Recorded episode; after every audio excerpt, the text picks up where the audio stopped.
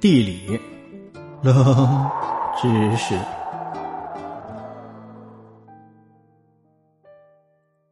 战争与和平，这是个濒危企鹅的乐园。南美洲的巴塔哥尼亚南部海岸以东，有一座福克兰群岛，也被称为马尔维纳斯群岛。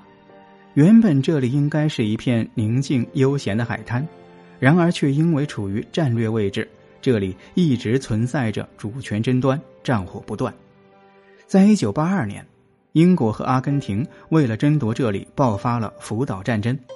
在当年，阿根廷为了让从英国手中夺取弗兰克岛的控制权，在登陆时埋下了数以万计的地雷，想要抵挡住英国军队的反攻。这场战争打了足足两个月，最终阿根廷战败撤军。然而，战争虽然结束了，却给这里遗留下了一百一十七片雷区。其中还包含近两万枚车辆和人员杀伤地雷。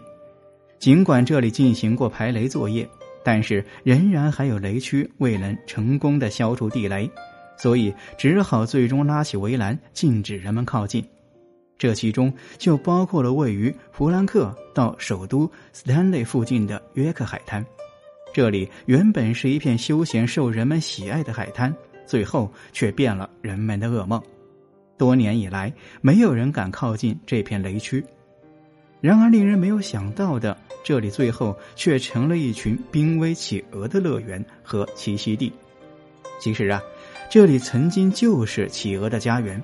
在人类登岛的三百年前，这里曾经生活着一千万只企鹅。但自从人类登陆后，企鹅的数量减少了百分之九十五。从十八世纪开始。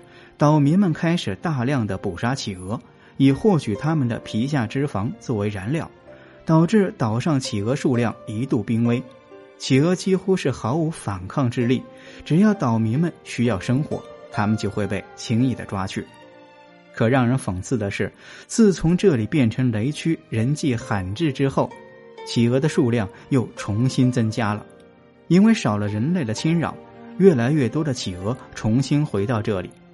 在雷区附近大量繁殖，为啥说企鹅不怕地雷呀？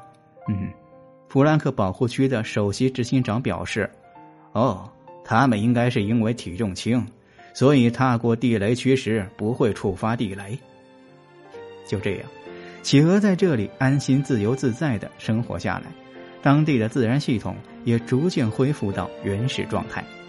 现在的岛上生活着大量的岩企鹅、麦哲伦企鹅、巴布亚企鹅以及少数的王企鹅和巴卡罗尼企鹅。在地雷区里散步悠闲的企鹅也成了岛上的绝佳景观。